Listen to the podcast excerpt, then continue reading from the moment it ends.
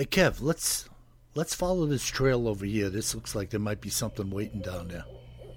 All right. Hey, wait a minute. Do you hear that? Yeah, I thought it was just me. What the heck is that? I don't know what that is. Whoa, do you smell that too? That's unbelievable. Hey, look. What the Hey, look, those those branches are moving over there. what the heck is that? Holy cow, is that what I think it is? Look at that thing. Think Oh my god. It's a freaking Sasquatch.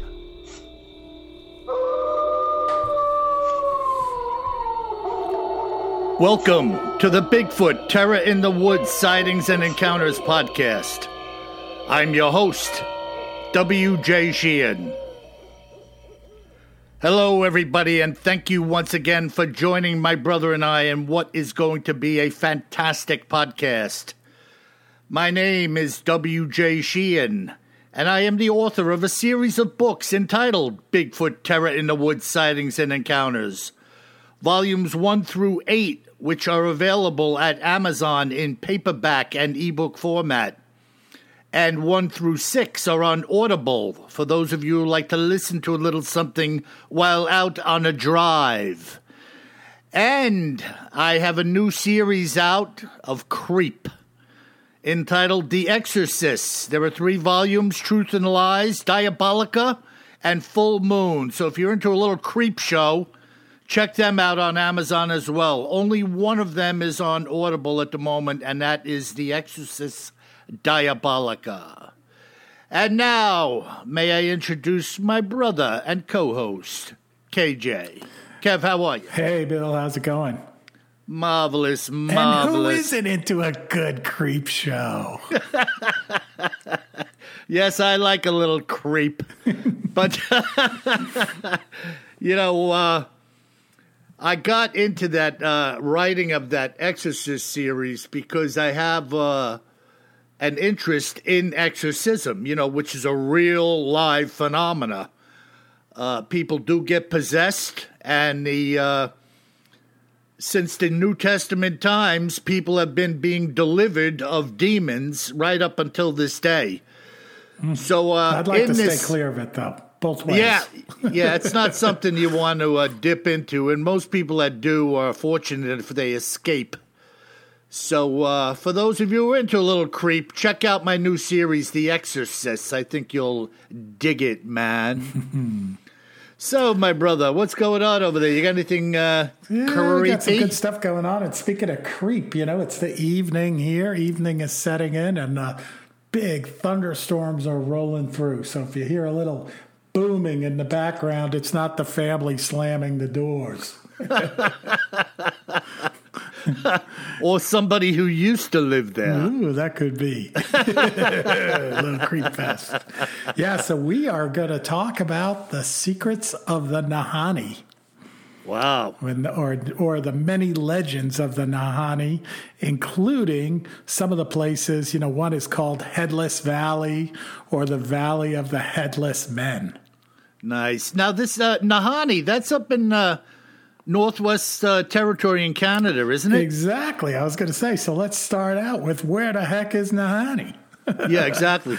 Yeah, it's in the Northwest Territories. Very good. The province of Canada up there, all the way in the Northwest. And this province is just north of the province of British Columbia, which is, you know, where a lot of Sasquatch sightings are. Yeah, no doubt about it. And uh, Nahanni and the Northwest Territories in general are a very rural place. And uh, the, the region of Nahanni has a lot of mountains there and rivers.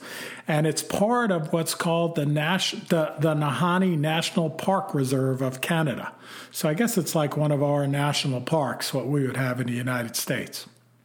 Probably more like a protected area, though, in that region. True, like, I mean, true. Yeah, like a protected wilderness.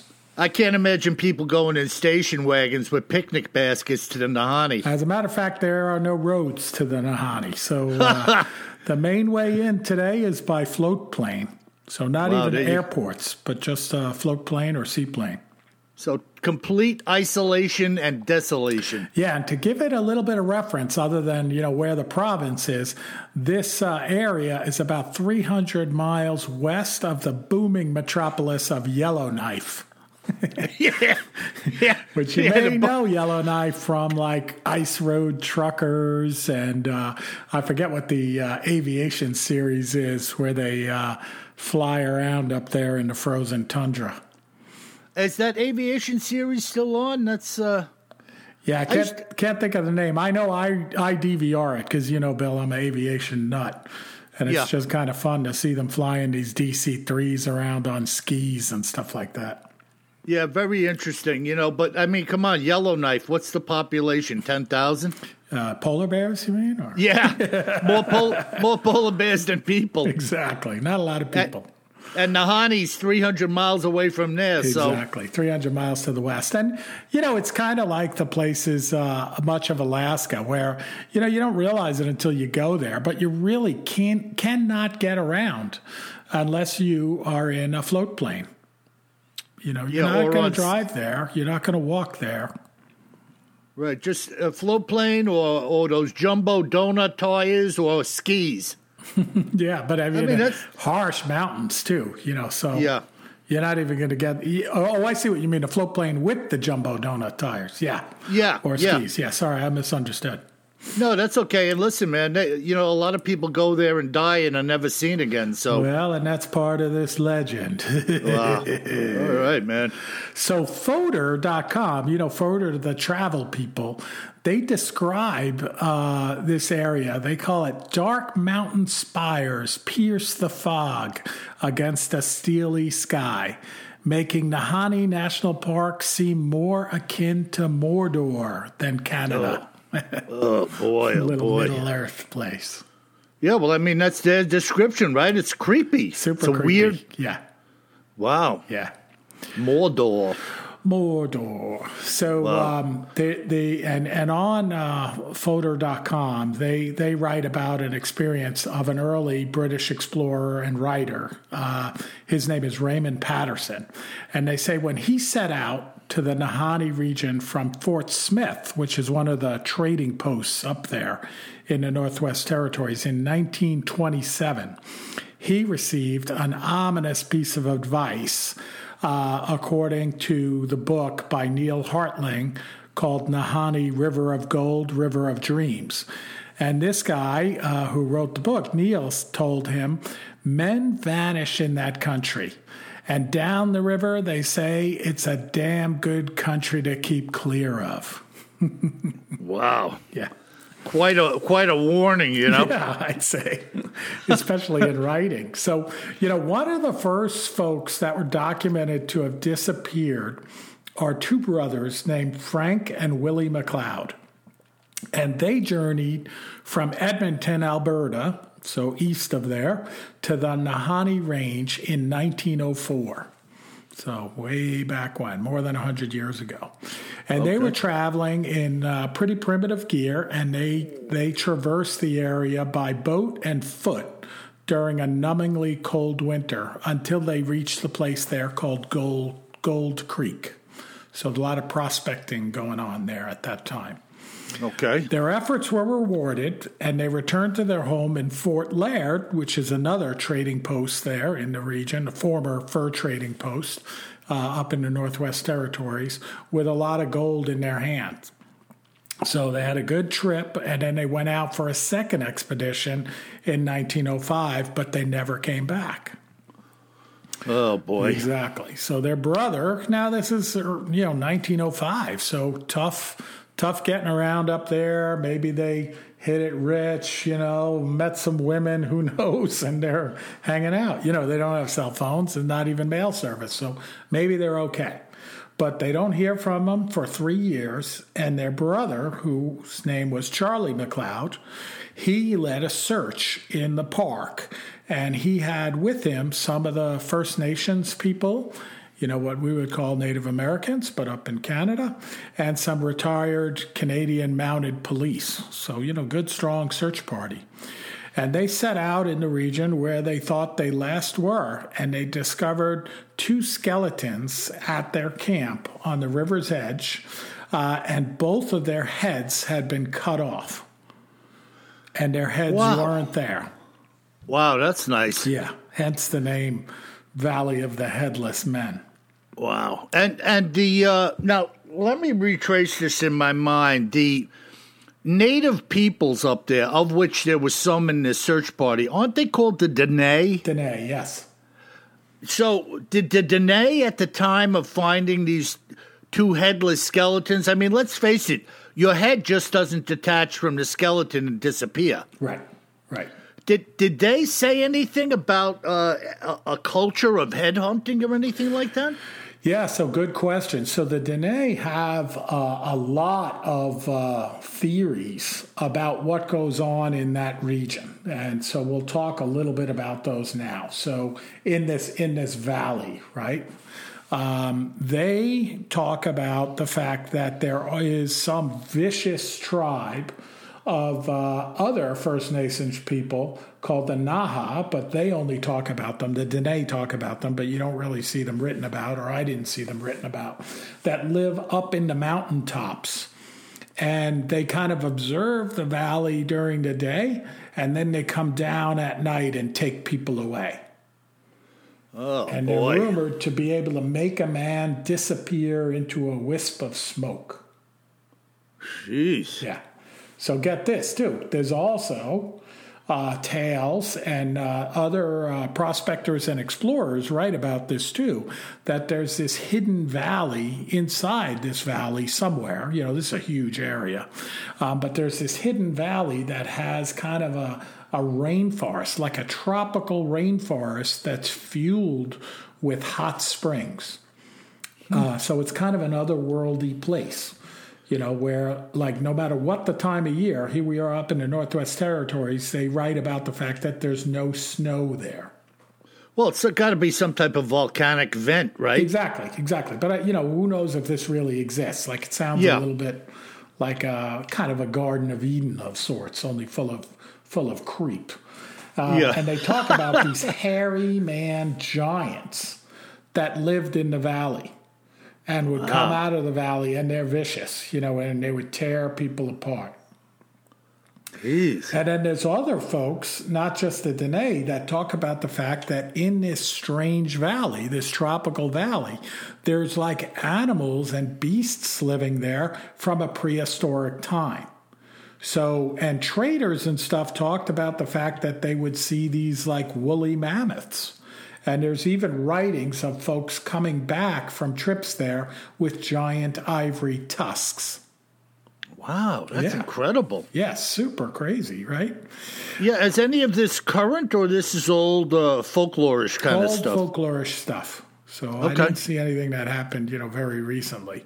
But these Uh-huh. these uh, deaths, multiple deaths of folks, not just the McLeod brothers, uh, were found uh, decapitated, you know, through time, right? Uh-huh. And and the heads are never found. And apparently, the Royal Canadian Mounted Police confirm that all these deaths really happen. wow. So it's kind of you know oh, and there's one more creature. This is this is perhaps the creepiest. You know, you got these hairy giants; they're pretty creepy. But then in this age of like uh, or this rumored age where there's these uh, uh, prehistoric animals creeping around, they talk about this bear dog, giant bear dog hybrid that is prowling the valley and uh, ripping things apart. And apparently, this is uh, uh, an animal called called an I'm going to try this amphicyon amphicyon So kind of a dire wolf of so, sorts that existed uh, uh, and went extinct in the Pliocene Ice Age period. yeah, now the, the this is not the first time that somebody has spoken about still seeing a dire wolf. These were like a gigantic Oh yeah, huge wolf-like beast. creature. Uh, just hold for a second, Kev. Go back to the giants. Yeah. These giants were described as being hairy. Yes, Wow, I mean, I, I wonder, you know, Bigfoot. exactly. Yeah. and it's I not mean, uh, far from uh, you know, the British Columbia, right? This, Yeah. this hotbed of sightings. It's just over the border in the southern edge of Northwest Territories. Wow. So it's not that far Well- away at all. And then, you know, if you, we talked last week, I think, about uh, Gigantopithecus, you know, and the theory that he came across the Bering Sea Bridge from Asia into uh, what's now Alaska. And here you're right there in the Northwest Territories. Yeah, no doubt about it. There's quite a mix going on up there. Yeah. And this this dire wolf uh, creature, or I'm not even going to attempt to uh, retrace what you named it. But Good. what about what about this thing? What is there any evidence of that, or just spoken about? Just spoken about it. So spoken legend. yeah, Yeah. And then, you, you know, know, I you- talked about the fact that it wasn't just the McLeod brothers who died or went missing in the park in the early 20th century. A Scottish engineer had been traveling with them and was never seen again.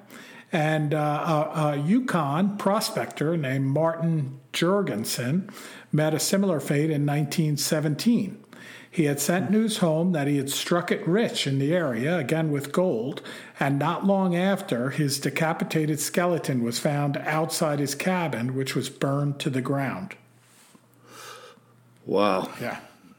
I mean, so look, there's two things involved there now, though. Something that had the ability to light a fire Yep. and kill a man. Right. So you know that that to me sounds uh, uh, human, It does, Uh, more as- so than a dire wolf. right? Well, you just uh, the it takes the head and has no interest in eating uh, the body. You know, a very very strange happening. By the way, was that uh, Yukon ro- Yukon prospector's name Yosemite Sam? No. And I was going to say, you know, don't rule out the dire wolf because it could be a fire breathing dire wolf. While we're in the land of the strange. Yeah, that I mean that place is just like talk about. That's like there used to be a movie, The Land of the Lost, Oh, yeah, I remember that. long time ago, and these guys came across this location where there was a T Rex running around Yeah. and this and that, and, and this uh, Nahanni kind of uh, stirs my memory back into that that place. You know, Yeah, yeah. Well, especially when you talk about this tropical area, too. Yeah, So you know you have these different theories of what what came down. This tribe of evil uh, natives that would watch from the mountaintops and descend. These hairy giants, this prehistoric dire wolves, or maybe it's just you know I say just, but maybe it's crazy prospectors. You know. Killing one another over the gold or over the claim of the gold. But it is kind of interesting that they're cutting their heads off and uh, you know leaving the bodies without the heads. yeah. Well, if if it was them, it it has some meaning to them. Like, uh, you know, I've heard of. Uh, headhunting tribes and whatnot where they cut the head off and they believe that uh, dooms the spirit to roam the earth or something like that. You know, Yep. they can't uh, they can't get away. They can't be free. You know, Yep. Strange things like that. And you know they he, he, part of it, like when uh, you read about what some of the anthropologists think, of course.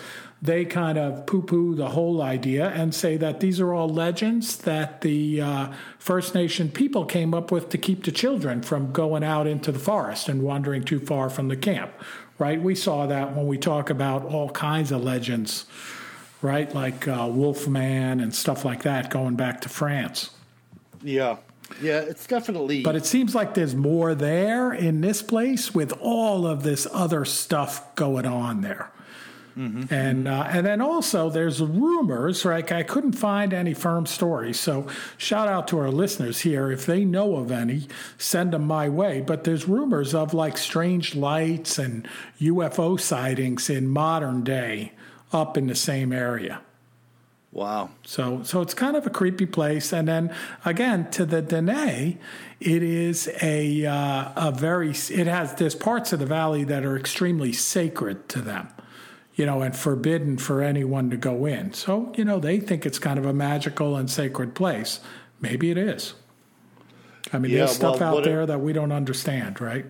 Now the park though was named the Nahanni, and that tribe in the mountains was the Nahan or Nahanni, right? It's Naha. So uh, I see it called two different things, but one one of the names is called a Naha.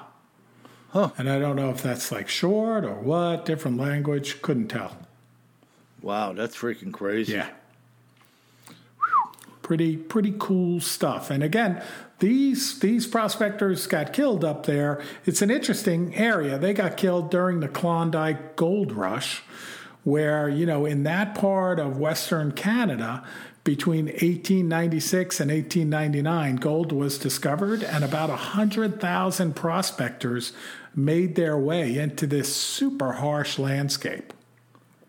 Okay. Pretty interesting. Could you imagine, like, if you're down in San Francisco, um, you know, and you wanted to make a buck, and you know, somebody said, "Hey, they discovered gold up here in this f- absolutely frozen, fierce wilderness," and a hundred thousand different folks went up there, and basically, they could, of course, they couldn't take a float plane, so they had to like raft down this river that's like class five rapids between the mountains.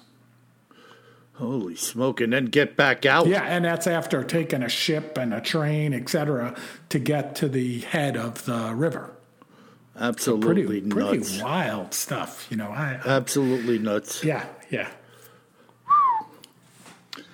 Well, you know, Kev, that's an incredible story. That whole area up there, that Nahanni Valley, uh, River Valley. I mean, maybe there's some more to unfold about that over time. And certainly, if any of our listeners uh, have any insight uh, living up there or knowing people who've been there, relatives, ancestors, definitely get back to us and uh, fill us in.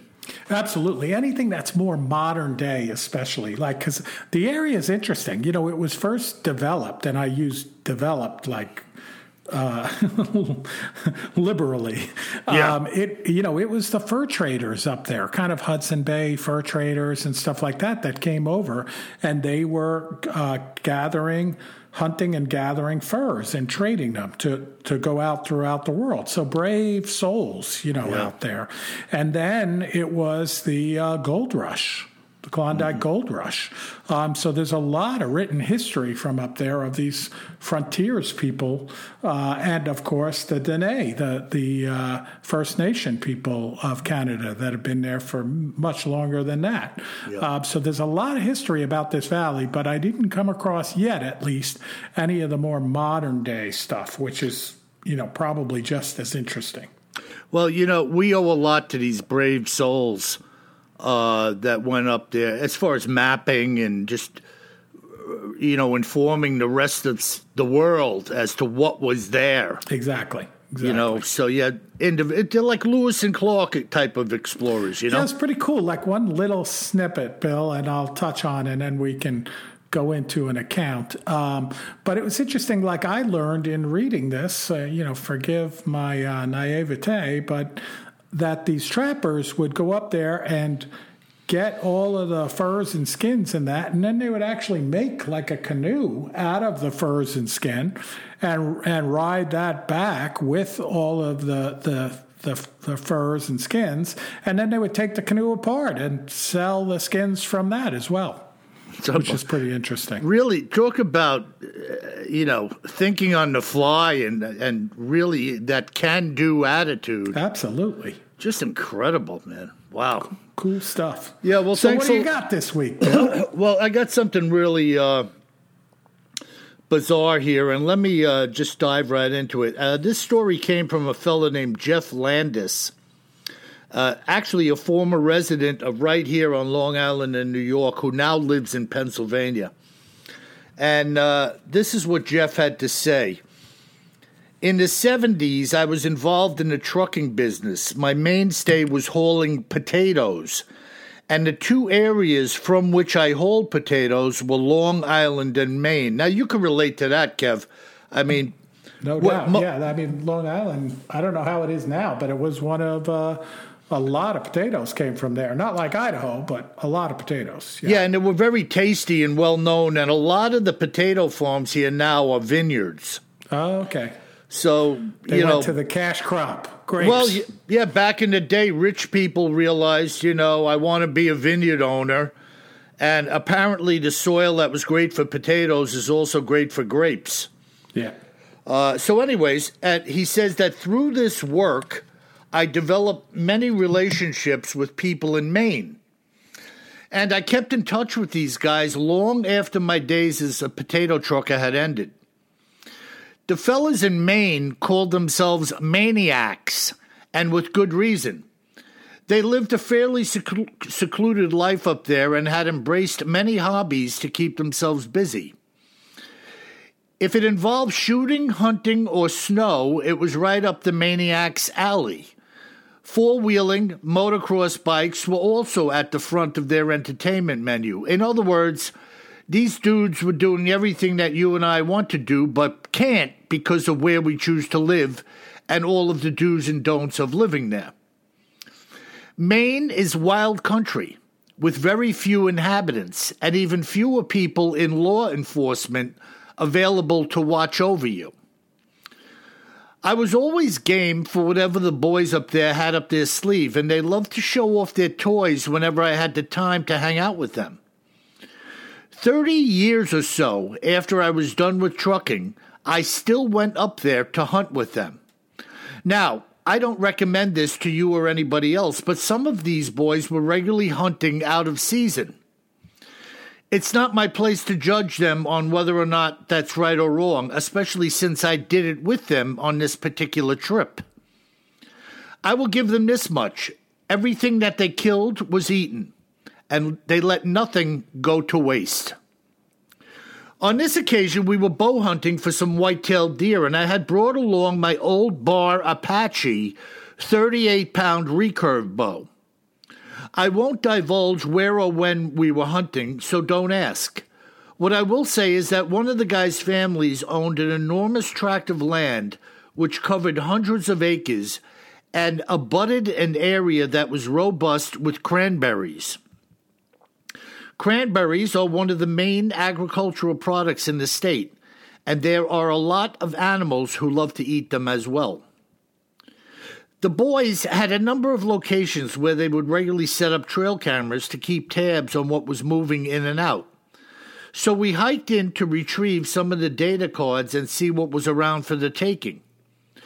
Now, if you've never been in the woods in Maine, the forest can be so dense that you could get lost 20 feet away from a road and never know that the road was there.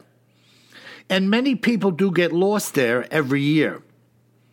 Since these guys knew the area very well, they knew where we could find a couple of clearings in the woods. Some of them were quite small, but they were clearings nonetheless. So we made our way into the woods, taking the data cards and resetting some of the cameras which we, we had passed along the way. We reviewed the footage, but they were not impressed with what they saw. There were a lot of small females and short antlered bucks coming and going, but nothing worth hunting. The next day, we went back and retrieved the cards from the newer areas that we had set the day before.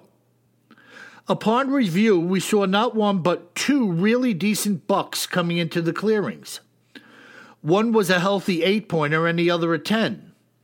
However, while reviewing the film, we noticed something odd. There was a dark shadow that passed through the camera's field of view. Now, since the cameras take still shots when triggered, and those are only taken every so many seconds, the first shot initially obscured the lens, while the second shot looked like a blurry picture of what may have been a large elbow and a forearm. One of the guys said it could have been the hind leg of a moose. All I knew was that it was a funny image of something dark. The plan was that two of us were going to stake out one of the clearings while the other two staked out the other, and we flipped a coin for the 10 pointer. The next morning, we were in the woods really early.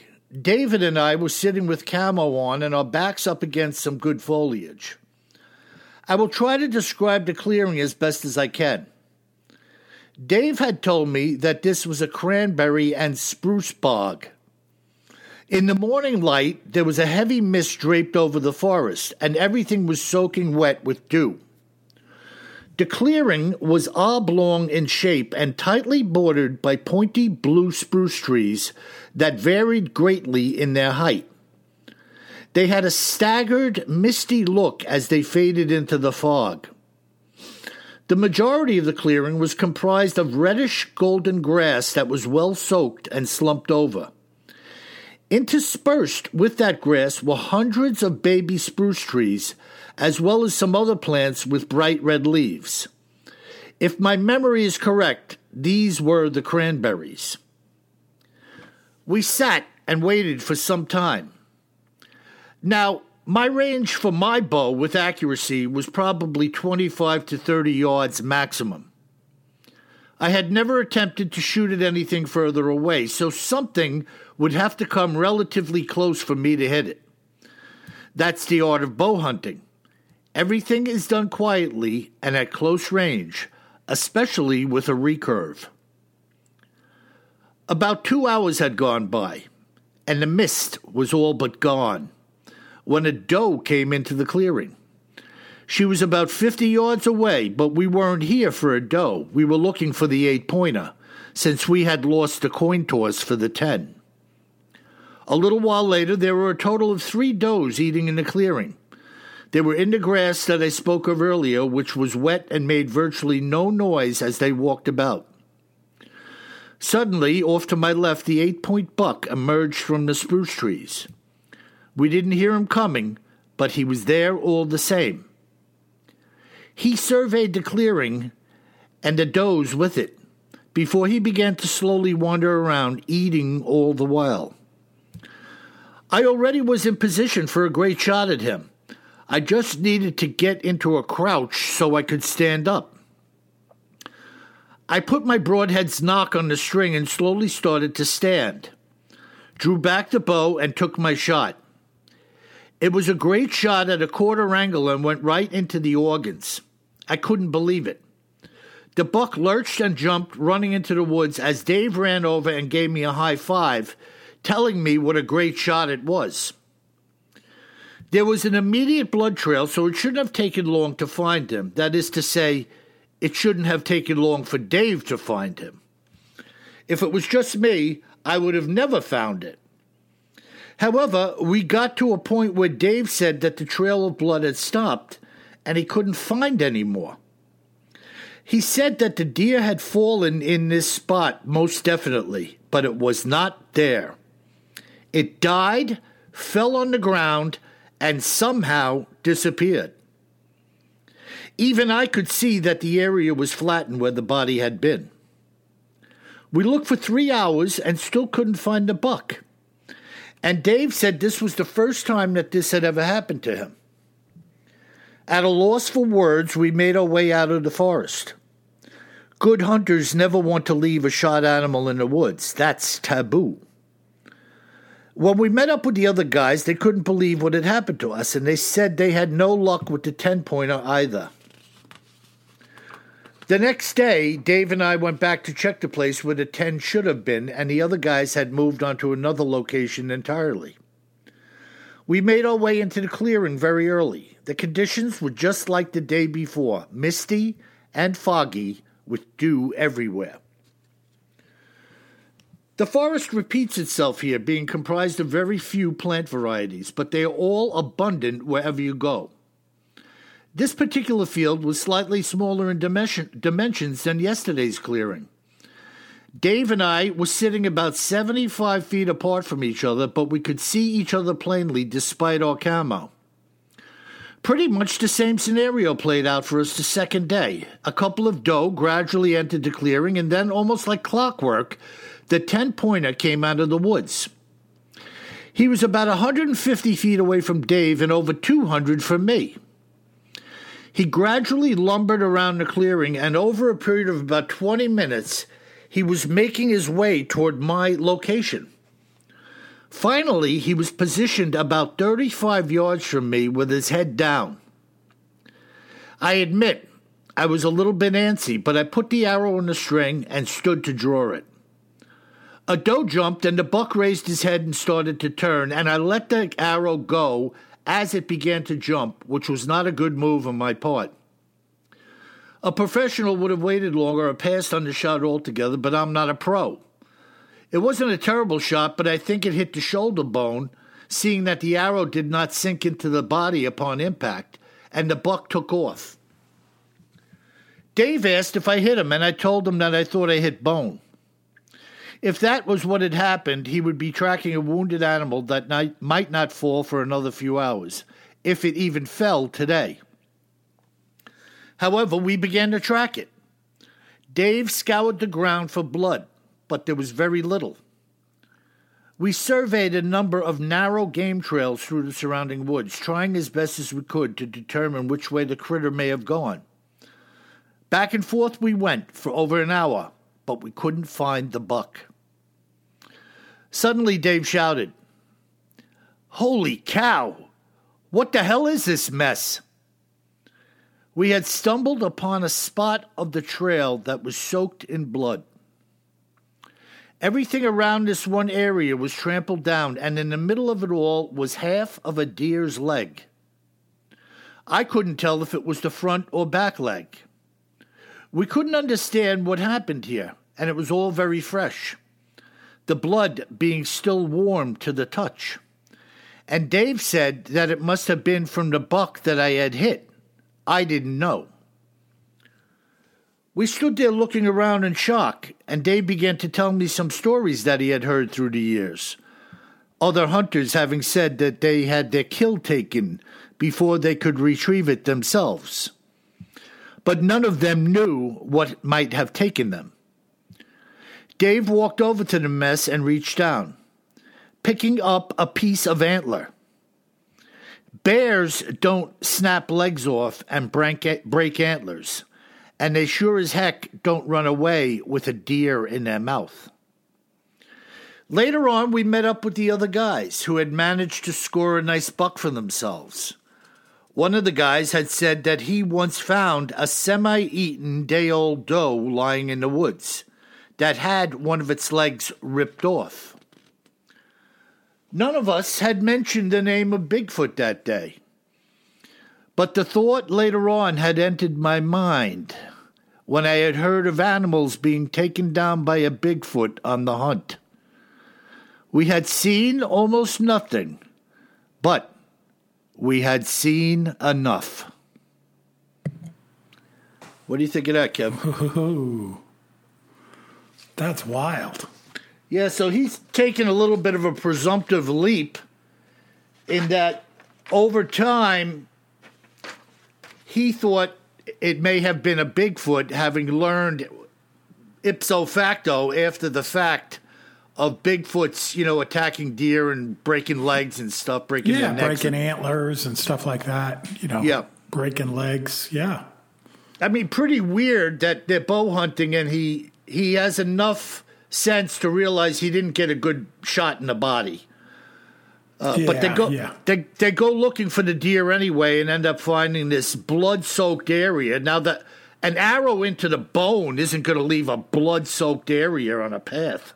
no, no, and I mean that's the thing with bow hunting, Bill, is you're so close to the prey, you can tell a lot more than say with a rifle and a scope. You know, Right, at that range.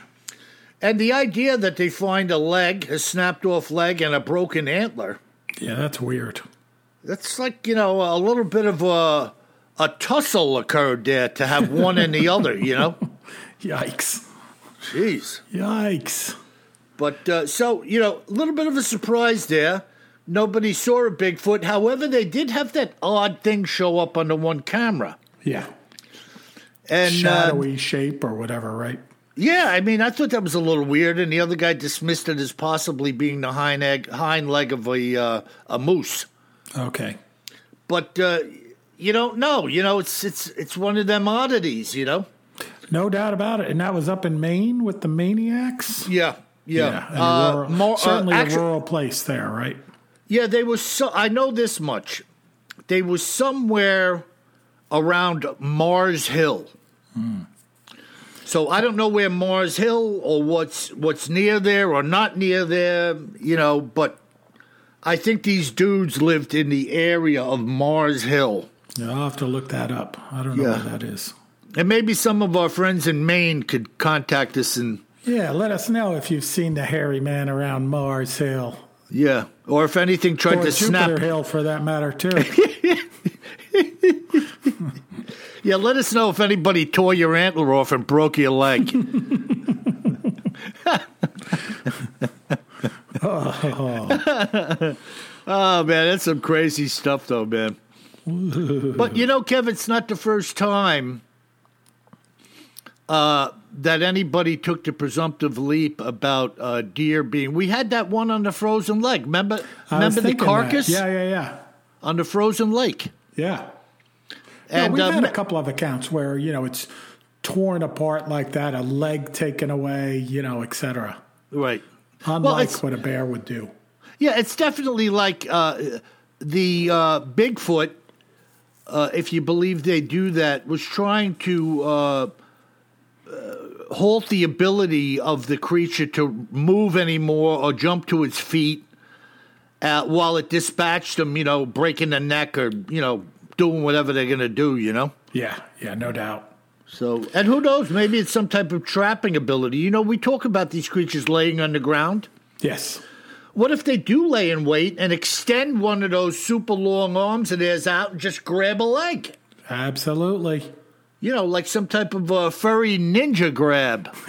I was just Hi-ya! watching the I was watching the original Rambo movie the other night Uh huh. with Sylvester Stallone and one of the law enforcement guys that he gets, he's laying on the ground, you know, with his camo on, uh, Green Beret style, and the guy comes walking up and he reaches up and grabs him.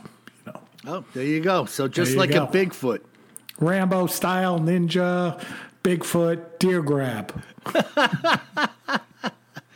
Yeah, so anyway, that's it. I thought that was a very cool account. And by Yeah, the way, awesome. people, uh, if you've had an encounter, uh, I always say if you've seen something, say something. So, you know, reach out to us, even if you want to just say hello uh, at BigfootTerrorInTheWoods.com and hit our contact button and uh, type away. Tell a lot of people contact me.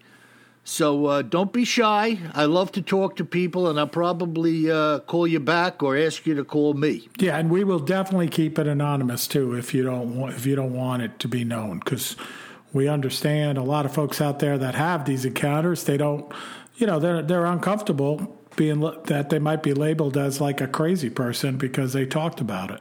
Yeah, and we see that more often than not, We right? do, yeah. We can keep a secret. Absolutely. Uh, Believe it yeah, or yeah. not, I know that's shocking, probably. Yeah. Well, it's, it's so shocking that I didn't know what my brother was going to talk about today. Unbelievable. So, what do we got, Kevin? Our uh, listener mail. Yeah, we got some good listener mail this week. The first one's a bit of an account as well, so it's a little longer than most. So uh, stick with it. This comes from Becca in Colorado. And from reading the letter, I think Becca might be short for Rebecca. So. Okay. But I like Becca. That sounds cool. She says, Hello, Bill and Kevin. Kevin and Bill. And then she writes, Billvin. I'm not sure about that, though, Becca. Bill Bilvin Baggins. She says, I found your podcast through Fringe Radio a while back. Recently, recently, my husband recommended I start listening to more podcasts about Bigfoot rather than all the depressing news podcasts. Hey, I'm with you, Becca's husband. Need more Bigfoot, less crazy fake news. Yeah.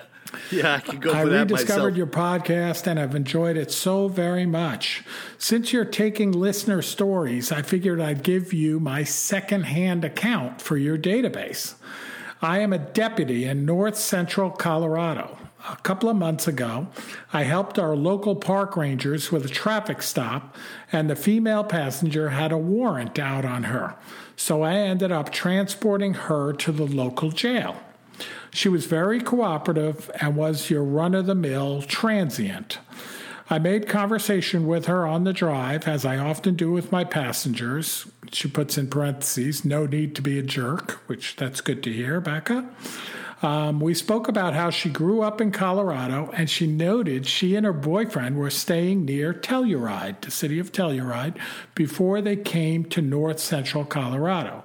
She, she then stated that they came up here a few days ago because they were scared away by a Bigfoot.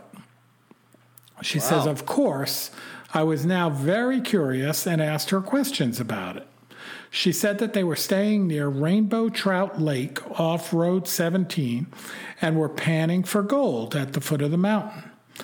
The last day they were there, rocks were suddenly being thrown at them from above. She said that they saw a Bigfoot on the mountain running between the stands of trees and throwing rocks at them. She noted it was gray in color like the rocks and made a sound like a little drum. Huh? When I asked her to explain the sound, she said, like the alien.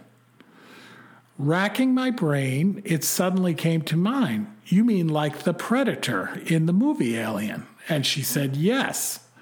She said it was the scariest thing she'd ever seen, and they left immediately. The whole time she spoke about it in, a very matter of fact manner. Being in law enforcement for the last five years, you tend to get a sense for, for what she says is BS. I won't fill that in. Mm-hmm. And I mm-hmm. really didn't get that from her. There was no reason for her to lie to me about what she saw or to impress me, and it wasn't going to get her out of jail. I looked up the area around Telluride and saw the closest place I can co- come up with is Trout Lake off Colorado Road 145 near town. The lady was not completely sure of the location, and giving her extracurricular activities, her memory of the roads may not be that great. There are uh-huh. definitely mountains on all sides that would provide stands of trees and rocks to be thrown. Take it for what you will. I've never heard a description of them making a sound like that or of them being gray, but this lady at least seemed pretty sure of those details and scared enough to have left the area. Thank you for the fun, positive, and fascinating content. Stay safe in these wackadoodle times. Becca. Yeah, that's an incredible uh, piece of mail there. And if we tear it apart a little bit, first of all, Becca, thanks a lot yeah, it's uh, cool. Yeah. If you tear it apart, Kev, you know, I remember the Predator movie where the th- they had that creature made like a clicking noise yes, when it would yes. appear, and it could be invisible and then become visible, right? That would like camouflage with its surroundings, which you know it could be clear space that it camouflaged with. Right, and all you would be able to see was like a little blurriness of where its body was and kind of somewhat of a border. Yeah, where and where it didn't quite match the exact surroundings, right? Like exactly. the edges. Exactly. Now, getting back to that point, uh, people do say this is why I say there's two elements to this Bigfoot thing. People talk about this thing vanishing. Oh yeah. Now, I'm not saying it has anything to do with the movie Predator, but it may be a similar phenomena as to what was portrayed on the film. Who knows? I mean, like, how the heck does something just disappear? You know, Bill, it's hard. I mean, my theory is more just camouflage, but I, yep. I hear you, and it definitely there's so many accounts that say it's more than just camouflage. But you know, when you're out there in the wilderness, especially dusk, dawn, you know, in a forest, you know, it's you stand out because you're wearing the clothing that you have on.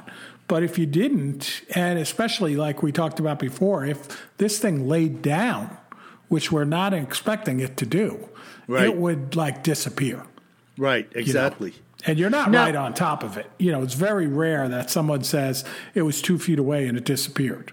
Right, and we have no uh, we have no indication of here what the distance was. She just exactly. said it was up on the hill. Exactly. So I, Going, I tend to think it's more just the camouflage of the beast you know. Now, as far as the gray or gray and white, uh, this is more common than some people may think. I've heard this before, and uh, we've subjected it to our own critique, which is like maybe they are born that way with that color. I mean, my friend's mother had white hair when she was seventeen. So it's not it's it's not completely odd that somebody should go gray early as a human uh, salt and pepper, you know, this type of thing. Or maybe it's just an old Sasquatch and they get gray when they're old. I don't. I, we it don't seems know. reasonable to me, Bill. Like if it was bright purple, okay, we have something to talk about. But gray, Yeah. why not? Yeah, exactly. And Yeah. here we go with the rock throwing again. I know. They definitely have a propensity for tossing rocks around uh, to scare you, to get your attention, to hunt. Yeah, many, many accounts of rock throwing. Right. And interesting, though, how Kev that they don't have like an ability to make a weapon. Yeah, true. You know, like people talk about their intelligence. Well, we believe going back a long time ago that early man was able to make a spear. Yeah, especially having hands and you know what we think is uh, you know, opposable thumb. Right. So, Yeah. but they, you never hear of a, a, a Bigfoot having a weapon. No. It's just what they can do physically or a rock. Yeah, the only, you know, it's not like Goat Man where it's wielding that axe. Yeah, well, let's. uh Oh my God, the goat man. Creep fest. Yeah, he was freaking creepy, man. The freaking goat. And you know what? Uh Nobody's ever seen Bigfoot eating a uh, popsicle. I mean, so we could we can put that to rest. Uh, if now, if you see Bigfoot sitting on a boulder somewhere, uh, drinking a cup of coffee and eating a crumb bun, uh, I want you to tell me. Okay, so write into uh, BigfootTerrorInTheWoods.com and let me know what you saw. And definitely a photo too, eating that Yeah. so-called crumb bun. Yeah, and I want DNA. Tell him to stop eating because you want to get DNA from the last piece. All right, Becca, that was awesome, and we love the secondhand account. It was fantastic, and uh, yeah, here it is, coming from a law enforcement officer too. All right, so the next one comes in from Scott, and he's in Plymouth, UK. Plymouth, like the car, you say? No. So he says, Hi, guys. I live in Plymouth, United Kingdom. And yes, it's where the Mayflower ship sailed from some 400 years ago. Your podcasts are a true revelation and are a wonder to behold. Your unique blend of retold accounts, listener stories, and keen wit make listening to you both an absolute pleasure. Keep up the good work and your brotherly banter. Pilgrim Scott. Geez, Kev, how much do we owe him for that? No kidding, huh? Bill, you, you haven't have you seen the Plymouth Rock up in uh, Plymouth, Massachusetts? Well, it's just it's basically a non-event. It's a complete non-event. It's Yeah, like just I a little. I probably said it on this podcast before, but like the first time I was in San Antonio and I was going to a meeting, and uh, I asked the cab driver, I said, "Hey, is the Alamo close by?" And he said, "Yeah, it's right around the corner. You want to see it?" And I was like, "Yeah, let's drive by." And you drive up to the Alamo, and and I was like, "That's it."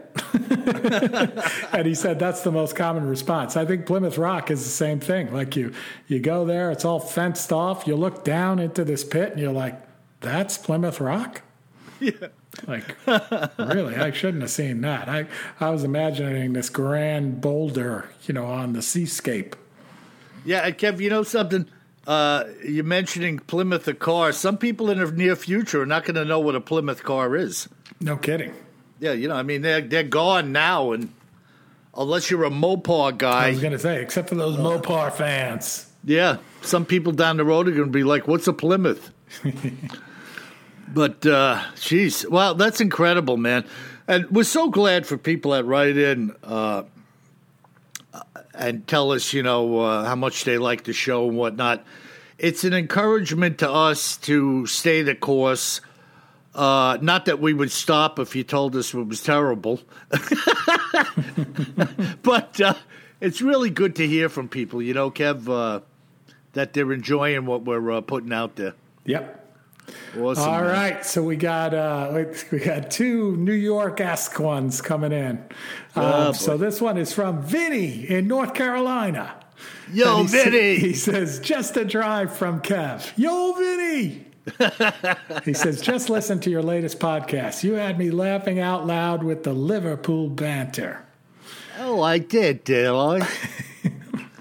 I like the offhanded ribbing that WJ got about his Liverpool accent. In defense of WJ, I'd like to see Sir Anthony Hopkins pull off a Long Island accent. Yeah, how you gonna do that, Anthony?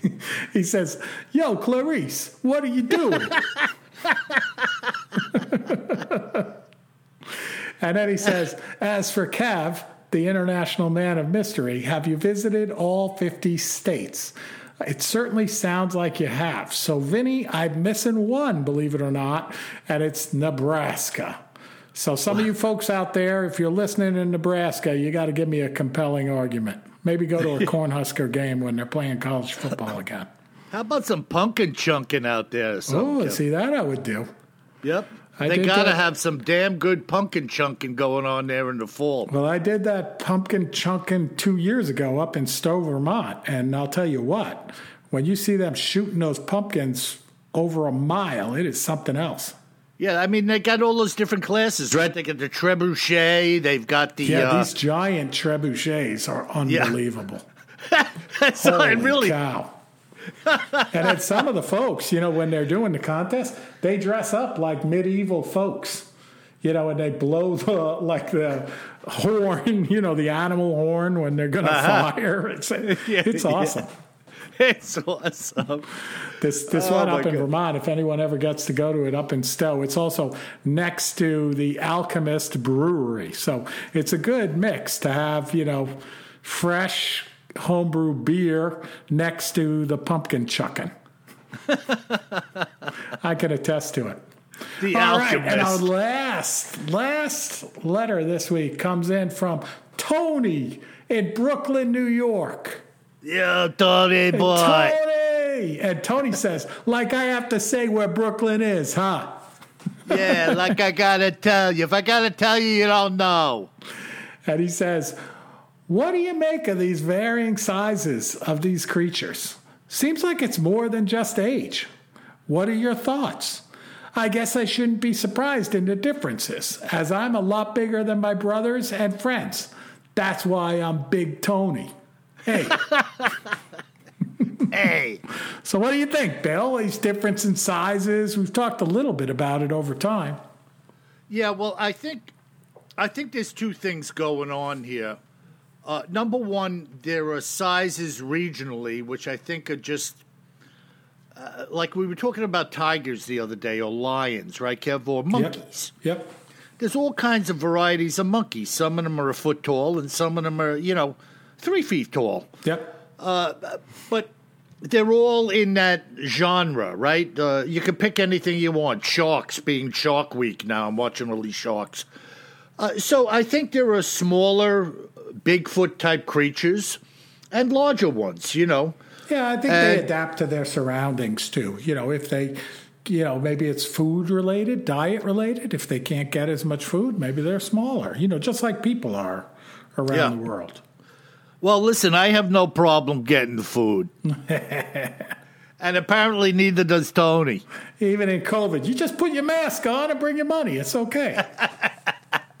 just don't forget your mask. Hey, you only buying one pizza? What's the matter with you? Hey, by the way, Rambo spoke with an accent too. Hey, that's right. They drew first blood. All right, Bill. So that's the last of the letters. Good podcast this week. And folks, thank you for all of the continued five star reviews. It's fantastic. And if you haven't left us a five star review yet, please do so right now from your favorite podcast player iTunes, Stitcher, whatever it is. And give us five stars. It's really important to keep those five star reviews coming because they draw more listeners to the podcast. And that allows Bill and I to increase the quality of the podcast. And Lord knows we're always increasing the quality of the podcast. So thank you very much for those kind five star reviews. Keep them coming. And thanks for listening. And be safe out there. COVID is still here, unfortunately. Yeah, and guys, please go out and buy one or two of my books uh, for yourself or give them away. Tell people about our podcast. And remember, if you find yourself wandering around in the woods, always carry more gun. than you think you're gonna need. Sleep tight.